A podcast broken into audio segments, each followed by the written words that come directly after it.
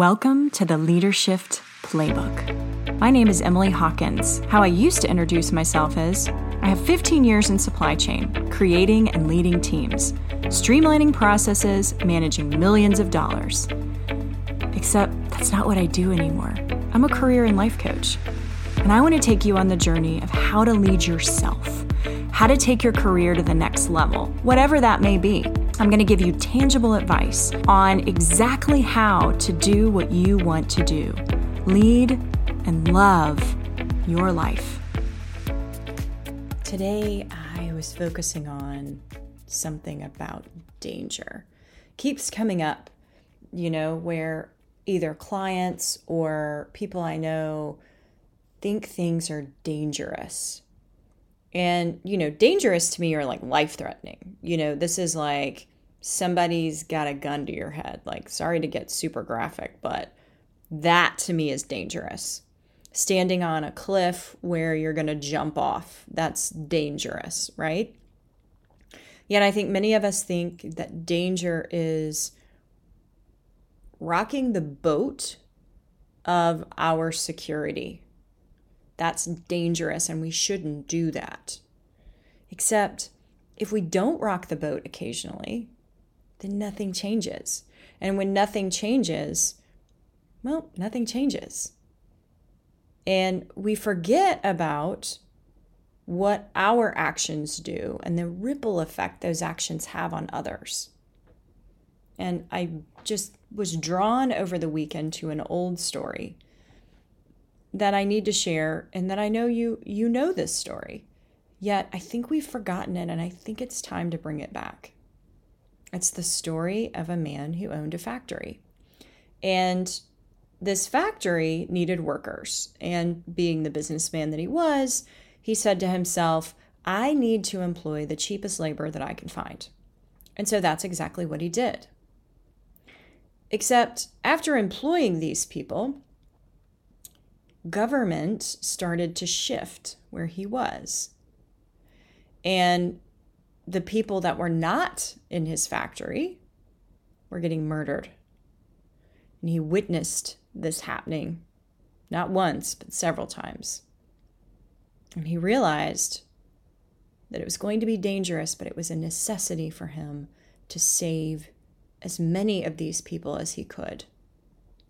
And it didn't matter the cost anymore because a life is a life and it all matters.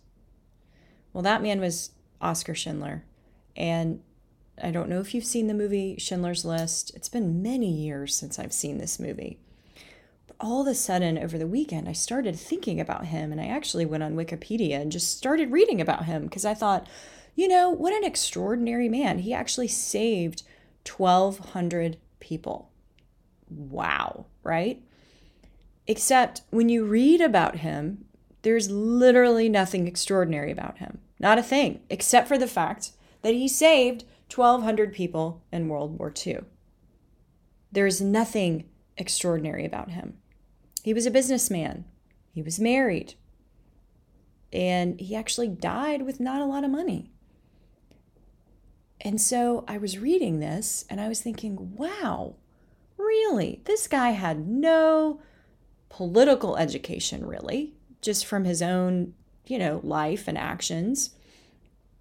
He was actually a part of the Nazi party, and that's what helped him save so many lives.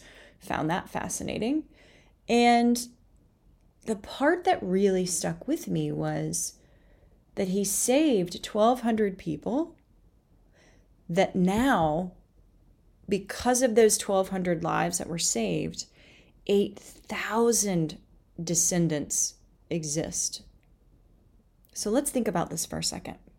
An ordinary person that had no real skin in the game did something incredibly dangerous that he saw necessary, that not only saved 1,200 people, but it actually touched 8,000. Because those 1,200 were saved, there are now 8,000 descendants. So for every life that he saved, doing some rounding here, seven more lives were saved, created, exist, are on this earth. And he just was a dude that owned a factory. Why do I keep saying this? Because you think you are not special. You think that you don't have a gift and you don't have a talent and you don't affect anything.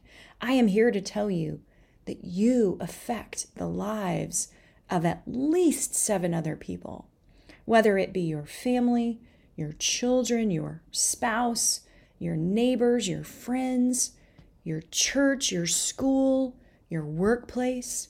There are seven other people that you are touching on a daily basis in some way, shape, or form. You are showing them how to either play small or how to think bigger and grow and make life so much richer. Yeah, you and I are not saving people from gas chambers, are we? Or are we? Because sometimes I think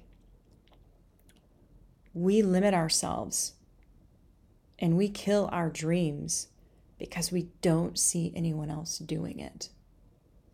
So, why not today decide that you are going to embrace your gifts and talents, even knowing it might seem dangerous?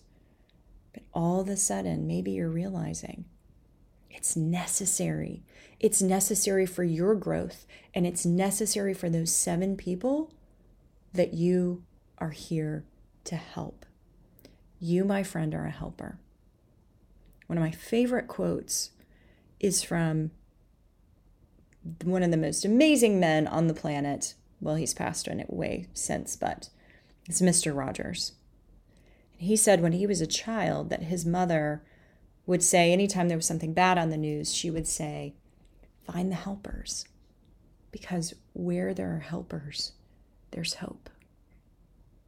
And you, my friend, have forgotten that you are a helper and you are hope. Did you love what you heard today and you want more? Sign up for my weekly email in the show notes. It's packed with tips and tricks to lead and love your life. You can also follow me on LinkedIn, Facebook, and Instagram by typing in Emily Hawkins, the number four, the letter U. I'll see you here next week.